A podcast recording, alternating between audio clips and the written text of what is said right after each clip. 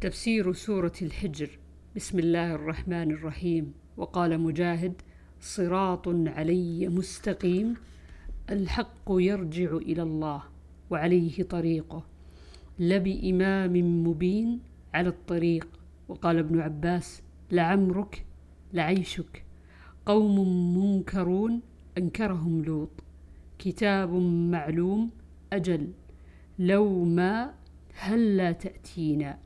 شيع أمم وللأولياء أيضا شيع. وقال ابن عباس يهرعون مسرعين للمتوسمين للناظرين. سكرت غشيت بروجا منازل للشمس والقمر. لواقح ملاقح ملقحة. حمأ جماعة حمأ حمأة. وهو الطين المتغير والمسنون المصبوب. توجل تخف دابر آخر. لبإمام مبين الإمام كل كل ما أتممت واهتديت به. الصيحة الهلكة. باب قوله إلا من استرق السمع فأتبعه شهاب مبين. عن أبي هريرة يبلغ به النبي صلى الله عليه وسلم قال إذا قضى الله الأمر في السماء ضربت الملائكة بأجنحتها خضعانا لقوله كالسلسلة على صفوان. قال علي وقال غيره صفوان ينفذهم. صفوان ينفذهم ذلك. فإذا فزع عن قلوبهم قالوا ماذا قال ربكم؟ قالوا للذي قال الحق وهو العلي الكبير. فيسمعها مسترق السمع. ومسترق السمع هكذا واحد فوق آخر. ووصف سفيان بيده وفرج بين أصابع يده اليمنى نصبها بعضها فوق بعض. فربما أدرك الشهاب المستمع قبل أن يرمي بها إلى صاحبه فيحرقه. وربما لم يدركه حتى يرمي بها إلى الذي يليه إلى الذي هو أسفل منه. حتى يلقوها إلى الأرض. وربما قال سفيان حتى تنتهي إلى الأرض فتلقى على فم الساحر.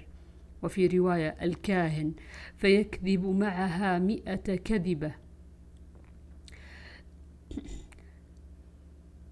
فيكذب معها مئة كذبة. فيصدق فيقولون ألم يخبرنا يوم كذا وكذا يكون كذا وكذا فوجدناه حقا للكلمة التي سمع سمعت من السماء. باب قوله ولقد كذب أصحاب الحجر المرسلين. عن عبد الله بن عمر رضي الله عنهما أن رسول الله صلى الله عليه وسلم قال لأصحاب الحجر لا تدخلوا على هؤلاء القوم إلا أن تكونوا باكين. فإن لم تكونوا باكين فلا تدخلوا عليهم أن يصيبكم مثل ما أصابهم. باب قوله ولقد آتيناك سبعا من المثاني والقرآن العظيم عن أبي سعيد بن المعلى قال مر بي رسول الله مر بي النبي صلى الله عليه وسلم وأنا أصلي فدعاني فلم آته حتى صليت ثم أتيت فقال ما منعك أن تأتي؟ فقلت كنت أصلي فقال ألم يقل الله يا أيها الذين آمنوا استجيبوا لله وللرسول؟ ثم قال ألا أعلمك أعظم سورة في القرآن قبل أن أخرج من المسجد؟ فذهب النبي صلى الله عليه وسلم ليخرج فذكرته فقال الحمد لله رب العالمين هي السبع المثاني والقرآن العظيم الذي أوتيته.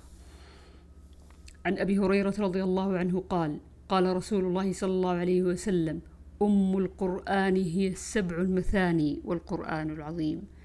باب قوله عز وجل الذين جعلوا القرآن عضين. المقتسمين الذين حلفوا. ومنه لا أقسم أي أقسم. وتقرأ لا أقسم. قاسمهما حلف لهما ولم يحلفا له. وقال مجاهد تقاسموا تحالفوا. عن ابن عباس رضي الله عنهما الذين جعلوا القرآن عضين قال هم أهل الكتاب جزؤوه أجزاء فآمنوا ببعضه وكفروا ببعضه. عن ابن عباس رضي الله عنهما كما أنزلنا على المقتسمين قال آمنوا ببعض وكفروا ببعض اليهود والنصارى. باب قوله واعبد ربك حتى يأتيك اليقين. قال سالم اليقين الموت. بسم الله الرحمن الرحيم. سورة النحل. روح القدس جبريل نزل به الروح الأمين في ضيق يقال أمر ضيق وضيق مثل هين وهين ولين ولين وميت وميت. قال ابن عباس يتفيأ ظلاله تتهيأ. سبل ربك ذللا لا يتوعر عليها مكان سلكته وقال ابن عباس في تقلبهم اختلافهم. وقال مجاهد تميد تكفأ. مفرطون منسيون. وقال غيره فإذا قرأت القرآن فاستعذ بالله من الشيطان الرجيم. هذا مقدم ومؤخر. وذلك أن الاستعاذة قبل القراءة ومعناها الاعتصام بالله. وقال ابن عباس تسيمون ترعون شاكلته ناحيته. قصد السبيل البيان. الدفء ما استدفأت به. تريحون بالعشي تسرحون بالغداة. بشق يعني المشقة. على تخوف تنقص. الأنعام لعبرة وهي تؤنث وتذكر وكذلك النعم. الأنعام جماعة النعم. أكنان واحدها كن.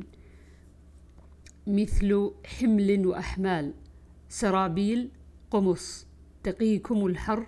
وأما سرابيل تقيكم بأسكم فإنها الدروع. دخلا بينكم كل شيء لم يصح فهو دخل. قال ابن عباس حفده من ولد الرجل. السكر ما حرم من ثمرتها والرزق الحسن ما أحل. وقال ابن عيينة عن صدقة أنكاث هي خرقاء. كانت إذا أبرمت غزلها نقضت. وقال ابن مسعود الأمة معلم الخير والقانت المطيع.